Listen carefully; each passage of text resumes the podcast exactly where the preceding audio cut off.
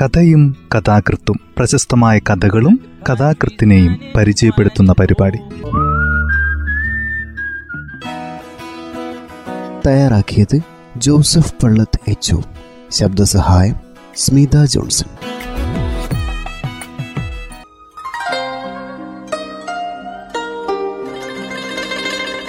കഥയും കഥാകൃത്തും എന്ന ഈ പരിപാടിയിൽ ഇന്ന് ഹാൻസ് ക്രിസ്ത്യൻ ആൻഡേഴ്സന്റെ ചുവന്ന ഷൂ എന്ന കഥയാണ് പരിചയപ്പെടുത്തുന്നത്.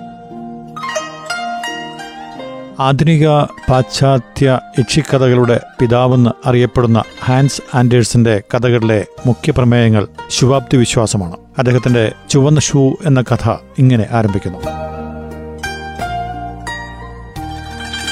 കരെ നല്ല ചന്തമുള്ള ഒരു സാധു പെൺകുട്ടി. വേനൽക്കാലത്ത് ധരിക്കാൻ ഷൂ ഒന്നും ഇല്ലായിരുന്നു.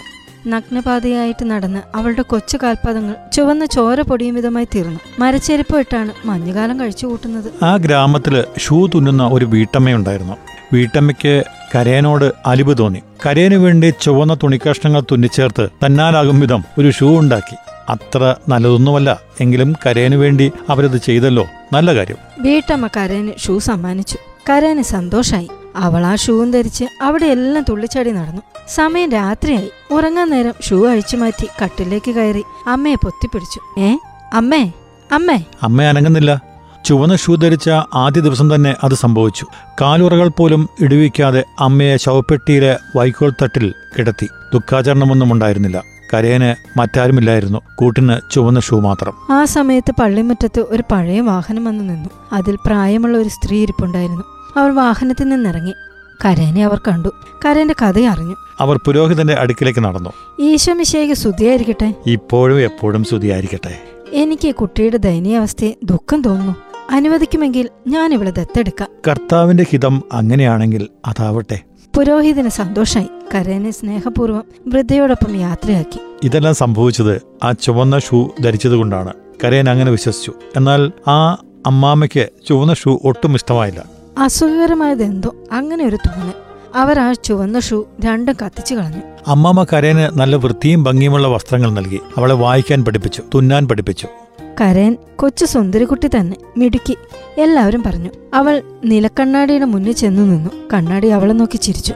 കണ്ണാടി മറ്റൊന്ന് പറഞ്ഞു ദൈവമേ അങ്ങയുടെ ശില്പകലാ ചാതിരി അതീവ ഹൃദ്യവും മനോഹരവുമായിരിക്കുന്നു.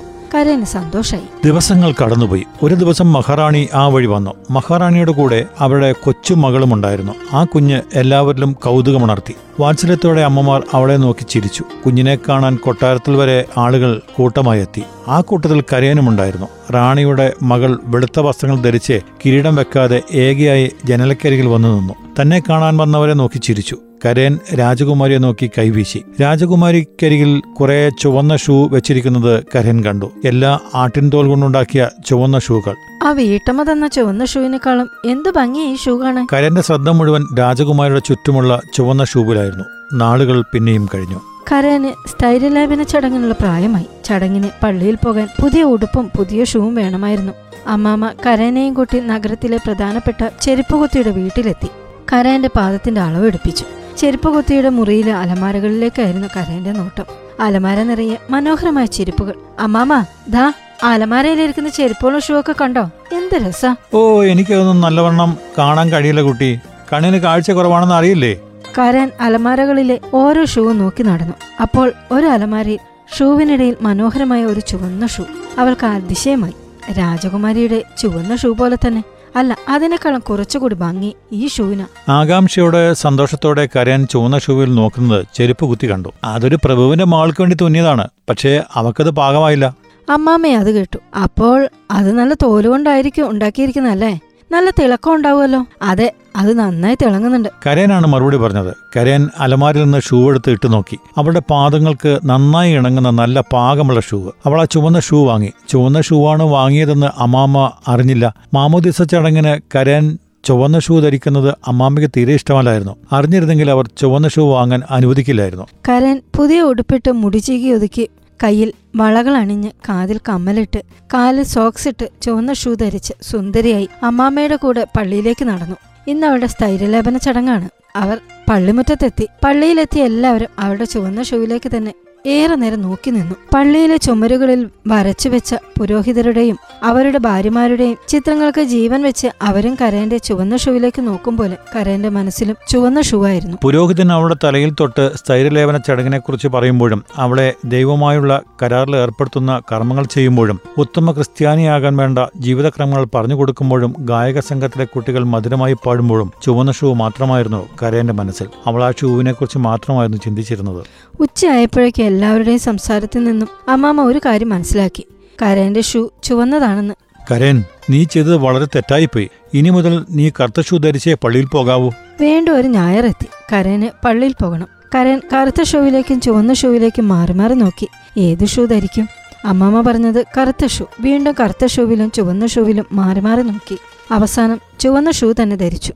അന്നേരം സൂര്യൻ നന്നായി പ്രകാശിക്കുന്നുണ്ടായിരുന്നു. കരയനും അമ്മാമയും പള്ളിയിലേക്ക് നടന്നു. ഗോതമ്പ് പാടത്തിനരികിലൂടെയാണ് അവർ പോയത്. പൊടി നിറഞ്ഞ വഴി. ഷൂവിലും വസ്ത്രത്തിലുമെല്ലാം പൊടി പിടിച്ചു. ഷൂവിലാണ് കൂടുതൽ പൊടി പറ്റിയത്. പള്ളിയുടെ വാതിൽക്കൽ ചുവന്ന താടിയുള്ള ഒരു വൃദ്ധൻ നിൽക്കുന്നു. വയറിന് മുകളിൽ വരെ താടി നീണ്ടു കിടക്കുന്നു. ഊന്നുവടിയും കുത്തി കൂനി നിൽക്കുന്ന അയാൾ ഒരു പഴയ യോദ്ധാവാണ്. ഞാൻ നിങ്ങളുടെ ഷൂസ് തുടച്ചു തരട്ടെ? ഉടൻ തന്നെ കരയൻ അവളുടെ കൊച്ചു കാൽപാദം മുന്നോട്ട് നീട്ടി. യോദ്ധാവ് ഷൂ തുടയ്ക്കാൻ തുടങ്ങി. നോക്കൂ എത്ര മനോഹരമായ ഷൂ. ഇത് നൃത്തം ചെയ്യുന്ന ഷൂ ആണ് ഈ കാൽപാദങ്ങളിൽ ഈ ഷൂ നന്നായി ഇണങ്ങും ഷൂവിന്റെ സോളിൽ നിന്ന് യോദ്ധാവ് കൈയെടുത്തു. അമ്മാമ്മ വൃദ്ധന് ഭിക്ഷ കൊടുത്തു. അവർ കരയനെയും കൂട്ടി പള്ളിയിലേക്ക് നടന്നു. പള്ളിയിലുള്ള എല്ലാവരും കരയന്റെ ചുവന്ന ചെരുപ്പിൽ തന്നെ നോക്കിക്കൊണ്ടിരുന്നു. കരയൻ അൾത്താരയ്ക്ക് മുന്നിൽ മുട്ടുകുത്തി. ചുവന്ന ഷൂ മാത്രം മനസ്സിൽ തെളിഞ്ഞു. അവളുടെ ചുണ്ടിലേക്ക് വീഞ്ഞു കപ്പ് അടുപ്പിച്ചു. അപ്പോൾ അതാ ആ വീഞ്ഞിൽ അവളുടെ ചുവന്ന ഷൂ നീന്തി നടക്കുന്നു. ഈശ്വര സ്തോത്രം ചെല്ലാൻ അവൾ മറന്നു. സ്വർഗസ്ഥനായ ഞങ്ങളുടെ പിതാവേ എന്ന് പ്രാർത്ഥിക്കാൻ മറന്നു. കുർബാന കഴിഞ്ഞ് എല്ലാവരും പള്ളിക്ക് പുറത്തേക്ക് നടന്നു. വൃദ്ധനായ യോദ്ധാവ് അവിടെ തന്നെ നിൽപ്പുണ്ടായിരുന്നു. അമ്മാമ്മ വണ്ടിയിലേക്ക് കയറി. അമ്മാമ്മയ്ക്ക് പുറകെ കരയനും വണ്ടിയിൽ കയറാൻ കാലുയർത്തി. വൃദ്ധൻ ആ പാദങ്ങളും ഷൂവും കണ്ടു. വൃദ്ധൻ പുഞ്ചിരിച്ചു. നോക്കൂ ഈ നൃത്തം വെക്കുന്ന ഷൂ എന്തു മനോഹരമാണ്. യോദ്ധാവ് പറയുന്നത് അവൾ ശ്രദ്ധിച്ചു. കരയൻ വണ്ടിയിൽ കയറാതെ വണ്ടി കരികിൽ നിന്നു. അവൾക്ക് നൃത്ത ചുവടുകൾ അറിയില്ലായിരുന്നു. എങ്കിലും അവൾ ഒന്ന് രണ്ട് ചുവടുകൾ വെച്ചു. ഏ എന്താ ഇത്? അവൾ അറിയാതെ പാദങ്ങൾ ചുവട് വയ്ക്കുന്നു. അവൾ നൃത്ത ചുവടുകൾ നിർത്താൻ നോക്കി. പറ്റുന്നില്ല. ചുവന്ന ഷൂവിന്റെ ഏതോ മാസ്മരിക ശക്തി അവളെ കൊണ്ട് നൃത്തം ചെയ്യിച്ചുകൊണ്ടിരുന്നു. അവൾ ആ പള്ളിക്ക് ചുറ്റിലും നൃത്തം വെച്ചു. നൃത്തം നിർത്താൻ അവൾ പരമാവധി ശ്രമിച്ചു. പക്ഷേ കഴിഞ്ഞില്ല. അവൾ നൃത്തം ചെയ്തുകൊണ്ടേയിരുന്നു. പള്ളിക്ക് ചുറ്റിലും ഓടി നൃത്തം ചെയ്യുന്ന അവളുടെ പുറകെ പള്ളി സൂക്ഷിപ്പുകാരൻ ഓടിച്ചെന്നു. അവളെ പൊക്കിയെടുത്ത് അമ്മാമ കയറിയ വാഹനത്തിലിരുത്തി. അപ്പോഴും അവളുടെ പാദങ്ങൾ ചുവടുകൾ വെച്ചുകൊണ്ടിരുന്നു. അവൾ അമ്മാമയെ നോക്കാൻ ഭയപ്പെട്ടു. അവസാനം കരയൻ പ്രയാസപ്പെട്ട് കാലിൽ നിന്ന് ഷൂ വലിച്ചൂരി. ഹാവു ആശ്വാസായി. സമാധാനായി. ഷൂസ് ഒരു ചെറിയ മുറിയിൽ കൊണ്ടുവച്ചു. എന്നാൽ മുറിക്ക് മുന്നിലൂടെ പോകുമ്പോൾ അവൾക്ക് ചുവന്ന ഷൂവിൽ നോക്കാതിരിക്കാൻ കഴിഞ്ഞില്ല. കുറച്ച് ദിവസങ്ങൾ കഴിഞ്ഞു. അമ്മാമയ്ക്ക് സുഖമില്ലാതായി. താമസിയാതെ അവർ മരിച്ചു പോകുമെന്ന് എല്ലാവരും പറഞ്ഞു. അമ്മാമയ്ക്ക് ശുശ്രൂഷയും പരിചരണവും നൽകാൻ കരൻ മാത്രമേ ഉള്ളൂ. പക്ഷെ കരൻ ആലോചിച്ചു. നഗരത്തിൽ നടത്തുന്ന പാർട്ടിയിൽ പങ്കെടുത്തേ പറ്റൂ. അവിടേക്ക് പ്രത്യേക ക്ഷണമുള്ളതാണ്. അവൾ അമ്മാമയുടെ മുറിയിലേക്ക് ചെന്നു. കുറച്ചുനേരം അമ്മാമയെ നോക്കി നിന്നു. അവൾ വിചാരിച്ചു അമ്മാമ്മ രക്ഷപ്പെടില്ല. പിന്നെ എന്തിനാ അമ്മാമ്മയെ ശുശ്രൂഷിച്ച് വെറുതെ സമയം കളയുന്നേ? കരൻ ചുവന്ന ഷൂവിലേക്ക് നോക്കി പിന്നെ അമ്മാമ്മയെ നോക്കി. അമ്മാമ്മയെ നോക്കാതിരിക്കുന്നത് വലിയ പാപമൊന്നുമല്ല. അവൾ ചുവന്ന ഷൂ ധരിച്ചു നഗരത്തിലേക്ക് പോയി. നഗരത്തിൽ നടക്കുന്ന പാർട്ടിയിൽ അവൾ നൃത്തം ചെയ്യാൻ തുടങ്ങി. കരയൻ ഇടത്തോട്ട് നൃത്തം ചെയ്ത ചുവന്ന ഷൂ അവളെ വലത്തോട്ട് ചൂടുവെപ്പിക്കും അവൾ മുറിയിൽ നൃത്തം ചെയ്താൽ ഷൂ അവളെ പുറത്തേക്ക് കൊണ്ടുവരും. അങ്ങനെ അങ്ങനെ കോണിപ്പടിയിൽ തെരുവ് വീതികളിൽ നഗര കവാടത്തിൽ കാടിനുള്ളിൽ ചുവന്ന ഷൂ അവളെ കൊണ്ട് നൃത്തം ചെയ്യിപ്പിച്ചുകൊണ്ടേയിരുന്നു.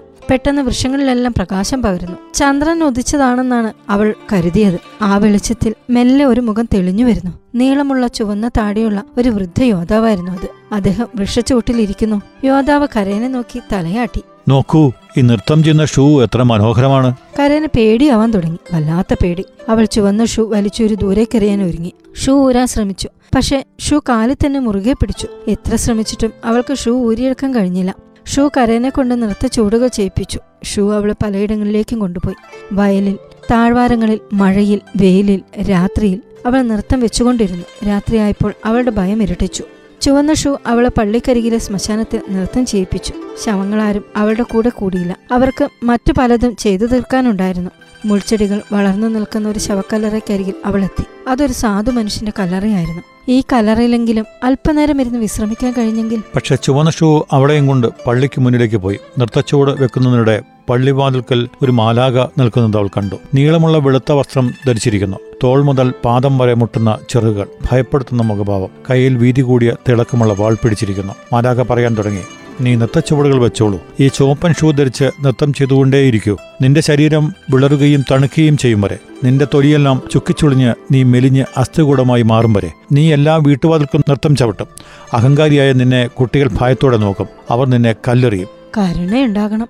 കരൻ കരഞ്ഞു പറഞ്ഞു. മാലാഖയുടെ മറുപടി അവൾക്ക് കേൾക്കാൻ കഴിഞ്ഞില്ല. അപ്പോഴേക്കും ചുവന്ന ഷൂ കരേനയും കൊണ്ട് വയലിലേക്ക് എത്തിയിരുന്നു ഒരു ദിവസം രാവിലെ അവൾ ഒരു വീടിന് മുന്നിലൂടെ നൃത്തം ചെയ്തു പോവുകയായിരുന്നു. ആ വീട് അവൾക്ക് നല്ല പരിചയമുള്ളതാണ്. വീട്ടിൽ നിന്ന് ദൈവസ്തോത്രം ചൊല്ലുന്ന ശബ്ദം പൂക്കൾ കൊണ്ട് അലങ്കരിച്ച ഒരു ശവപ്പെട്ടി മുന്നിലേക്ക് എടുത്തു വെച്ചിരിക്കുന്നു. കരേന് മനസ്സിലായി പ്രായമുള്ള ആ സ്ത്രീ മരിച്ചു. അമ്മാമ്മ മരിച്ചു. എനിക്കിനി ആരുമില്ല. എല്ലാവരും എന്നെ കൈയൊഴിഞ്ഞിരിക്കുന്നു. ഇതെല്ലാം എനിക്കുള്ള ദൈവശിക്ഷയാണ്. അവൾക്ക് അവിടെ നിൽക്കാൻ കഴിഞ്ഞില്ല. അമ്മാമ്മയോ ഒരു നോക്ക് കാണാൻ കഴിഞ്ഞില്ല. അവളെ ചുവന്ന ഷൂ നൃത്തം ചെയ്യിച്ചുകൊണ്ടേയിരുന്നു. കല്ലിലും മുള്ളിലും നൃത്തം ചവിട്ടി മുള്ളു തറഞ്ഞ് രക്തം വാർന്ന് അവൾ അവശയായി കഴിഞ്ഞിരിക്കുന്നു. പക്ഷെ നൃത്തം തുടർന്നു. കുറ്റിക്കാട് നിറഞ്ഞ പ്രദേശത്തു കൂടി നൃത്തം ചെയ്ത് അവൾ ഒരു ചെറിയ വീടിന് മുന്നിലെത്തി. കരേന് ആ വീട് പരിചയമുണ്ടായിരുന്നു. അതൊരു വീടായിരുന്നു. പുറത്തേക്ക് വരൂ. എന്നെ കൊണ്ട് നൃത്തച്ചുവട് വെപ്പിക്കുന്നത് കൊണ്ട് എനിക്ക് അകത്തേക്ക് വരാൻ കഴിയില്ല. അവൾ ജനലിൽ തട്ടി വിളിച്ചു. ആരാച്ചാർ പുറത്തേക്ക് വന്നു. ഞാൻ ആരാണെന്ന് നിനക്കറിയാമോ കുട്ടി? ചീത്ത ആളുകളുടെ തല അറുക്കുന്നവനാണ് ഞാൻ. എന്റെ മഴുവിന്റെ വളയം കിലുങ്ങാൻ തുടങ്ങുന്നത് ഞാൻ കേൾക്കുന്നു. അയ്യോ എന്റെ തല അറുക്കല്ലേ?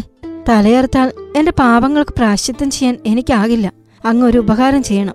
ഈ ചുവന്ന ഷൂവിൽ നിന്ന് എന്റെ പാദങ്ങൾ മുറിച്ചു തരണം. കരയൻ എല്ലാ പാപങ്ങളും ഏറ്റു പറഞ്ഞു അവൾ പശ്ചാത്തപിച്ചു. ആരാച്ചാർ അവളുടെ കൊച്ചു കാൽപാദങ്ങൾ രണ്ടും ഷൂവിന്റെ കൂടെ മുറിച്ചു മാറ്റി. എന്നാൽ ആ ഷൂ കരയന്റെ കാൽപാദങ്ങളും ഉള്ളിൽ വെച്ച് നൃത്തം ചെയ്യാൻ തുടങ്ങി. നൃത്തച്ചുവട് വെച്ച് റോഡ് മുറിച്ച് കിടന്ന് വയലും കിടന്ന് വനത്തിലേക്ക് പോയി. ആരാച്ചാർ അവളുടെ കുഞ്ഞു പാദങ്ങൾക്ക് യോജിച്ച രണ്ട് പാദങ്ങൾ മരത്തിൽ നിന്ന് ചെത്തിയെടുത്ത് അവൾക്ക് നൽകി. അവ ഉറപ്പിച്ചു നടക്കാൻ രണ്ട് ഊന്നുപടികളും കൊടുത്തു. കുറ്റവാളികൾ ചൊല്ലുന്ന ദൈവസ്തോത്രം അയാൾ കരേനെ പഠിപ്പിച്ചു. കരേൻ ആശ്വാസമായി. അവൾ ആരാച്ചാരുടെ കോടാലി പിടിച്ച് കൈ ചുംബിച്ചു. അവൾ കുറ്റിക്കാട്ടിലേക്ക് നടന്നു. ഈ ചുവപ്പൻ ഷൂ എന്നെ ഒരുപാട് ബുദ്ധിമുട്ടിച്ചു. എനിക്കിനി പള്ളിയിലേക്ക് പോണം. ആളുകൾ എന്നെ കാണട്ടെ. അവൾ പള്ളിയിലേക്ക് നടന്നു. പള്ളി കവാടത്തിലെത്തിയപ്പോൾ അതാ അവിടെ അവളുടെ മുന്നിൽ കിടന്ന ചുമന്ന ഷൂ നൃത്തം ചെയ്യുന്നു. കരയൻ പേടിച്ചു പറച്ച് ആ ആഴ്ച മുഴുവനും അവൾ ദുഃഖിച്ചിരുന്നു. കരഞ്ഞു തളർന്നു. ഞാൻ ഒരുപാട് കഷ്ടപ്പെട്ടു ക്ലേശിച്ചു. പള്ളിയിൽ വരുന്ന മറ്റുള്ളവരെ പോലെ തന്നെ ഞാനും നല്ല ഗണത്തിൽപ്പെട്ടവൾ തന്നെയാണ്. അവൾ തല ഉയർത്തിപ്പിടിച്ചു അവൾ തലയുയർത്തിപ്പിടിച്ച ആത്മവിശ്വാസത്തോടെ അവൾ പള്ളിയിലേക്ക് നടന്നു. എന്നാൽ പള്ളിമുറ്റത്തെത്തിയപ്പോൾ അവളുടെ ആത്മവിശ്വാസമെല്ലാം ചോർന്നു. അവളുടെ മുന്നിൽ ചുവന്ന ഷൂ നൃത്തച്ചുവടുകൾ വെച്ചു. അവൾ പേടിച്ചു പറിച്ച് തിരിഞ്ഞോടി. അവൾ പശ്ചാത്തപിച്ചു. അവളുടെ ഹൃദയത്തിൽ നിന്നും സകല പാപങ്ങളും നീക്കം ചെയ്തു. കരൻ ഒരു പുരോഹിത ഭവനത്തിലേക്ക് ചെന്നു. ദയവ് ചെയ്ത് ഇവിടെ എന്തെങ്കിലും ഒരു ജോലി തരണം. എന്നെ കൊണ്ടാവുന്ന എന്ത് ജോലിയും ഞാൻ ചെയ്യാം. എനിക്ക് നല്ലവരായ നിങ്ങളുടെ കൂടെ താമസിക്കാൻ ഒരു മോഹം. ദയവുണ്ടാകണം കനിവുണ്ടാകണം. അവൾ യാചിച്ചു. പുരോഹിത ഭാര്യയോട് അവസ്ഥയെല്ലാം പറഞ്ഞു. അവൾക്ക് കരയനോട് അനുകമ്പ തോന്നി. അവൾക്ക് ആശ്രയവും നൽകി. കരൻ നന്നായി പരിശ്രമിച്ചു. വിവേകത്തോടെ പെരുമാറി. പുരോഹിതനും കുടുംബവും ബൈബിൾ വായിക്കുമ്പോൾ അവൾ ഭക്തിപൂർവം കേട്ടിരിക്കും. അവിടുത്തെ കുട്ടികളുമായി ചങ്ങാത്തം കൂടി. അവർ കരയനോട് അവരുടെ ഇഷ്ടങ്ങൾ പങ്കുവച്ചു. പക്ഷേ പുതിയ വസ്ത്രത്തെക്കുറിച്ചും ആഡംബരത്തെക്കുറിച്ചും കുട്ടികൾ പറയുമ്പോഴൊക്കെ കരയൻ കേൾക്കാൻ ഇഷ്ടമില്ലാതെ തലവെട്ടിച്ച് തിരിഞ്ഞു നിൽക്കും. ഒരു ഞായർ കൂടി വന്നെത്തി. കരയൻ നമുക്കെല്ലാവർക്കും കൂടി പള്ളിയിലേക്ക് പോകാം. ക്ഷമിക്കണം ഞാൻ മുഴുവൻ പറഞ്ഞില്ല അവൾ ഊന്നുവടിയിൽ താങ്ങി നിന്ന് കണ്ണീർ പൊഴിച്ചു. പുരോഹിത കുടുംബം പള്ളിയിലേക്ക് പോയി. കരയൻ അവളുടെ കൊച്ചുമുറിയിലേക്ക് മടങ്ങി. ഒരു കട്ടിലും കസേരയും മാത്രമുള്ള കൊച്ചുമുറി. പ്രാർത്ഥനാ പുസ്തകമെടുത്ത് കരയൻ ഇരുന്നു. സൂര്യൻ വെട്ടിത്തിളങ്ങി. വെള്ളവസ്ത്രം ധരിച്ച് ദൈവദൂതൻ അവളുടെ മുന്നിലെത്തി. പള്ളി കവാടത്തിൽ കണ്ട അതേ മാലാഖയായിരുന്നു അത്. പക്ഷെ കയ്യിൽ വാളില്ലായിരുന്നു പകരം പകിട്ടേറിയ ഒരു പച്ച പനിനീർ കുപ്പി. അതിൽ നിറയെ പനിനീരുണ്ടായിരുന്നു. ദേവദൂതൻ ആ കൊച്ചുമുറിയുടെ മുകളിലേക്ക് പനിനീർ തളിച്ചു. മേൽത്തട്ടു മേൽപോട്ടുയർന്നു. അവിടെ സ്വർണത്തിളക്കമുള്ള നക്ഷത്രം കാണപ്പെട്ടു. പിന്നെ ദേവദൂതൻ ചുമരിൽ പനിനീർ തളിച്ചു. ദൈവം കാരുണ്യവാനാണ്. കരൻ പറഞ്ഞു സംഗീതധ്വനി ഉയർന്നു. പള്ളിയിലെ ഗായക സംഘം മധുരമായി പാടി. സൂര്യകിരണങ്ങൾ ജനാലയിലൂടെ അരിച്ചിറങ്ങി. കരയനെ തഴുകിത്തലോടി സൂര്യപ്രഭയേറ്റ അവളുടെ ഹൃദയം സമാധാനത്താലും സന്തോഷത്താലും നിറഞ്ഞു വിതുമ്പി. കരേന്റെ ആത്മാവ് സൂര്യവലയത്തിലൂടെ ദൈവസന്നിധിയിലെത്തി. അവിടെ ചുവപ്പൻ ഷൂവിനെക്കുറിച്ച് കരേനോട് ആരും ചോദിച്ചില്ല. കഥ ഇവിടെ അവസാനിക്കുന്നു. ശുഭാപ്തി വിശ്വാസവും അശുഭാപ്തി വിശ്വാസവും തമ്മിലും ജീവിതവും മരണവും തമ്മിലുള്ള ഏറ്റുമുട്ടലുകളാണ് ആൻഡേഴ്സൺ കഥകളിലെ ആധാരപ്രമേയങ്ങൾ. നന്മയിലുള്ള ആത്യന്തിക വിശ്വാസവും പല കഥകളുമുണ്ട് അവയിലെ അശുഭാപ്തി വിശ്വാസം ആൻഡേഴ്സിന്റെ തന്നെ ജീവിതത്തിന്റെ പ്രതിഫലനമാണ്.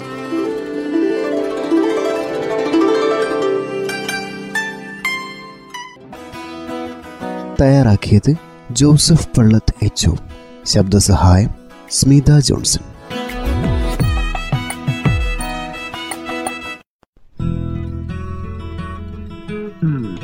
കഥയും കഥാകൃത്തും പ്രശസ്തമായ കഥകളും കഥാകൃത്തിനെയും പരിചയപ്പെടുത്തുന്ന പരിപാടി.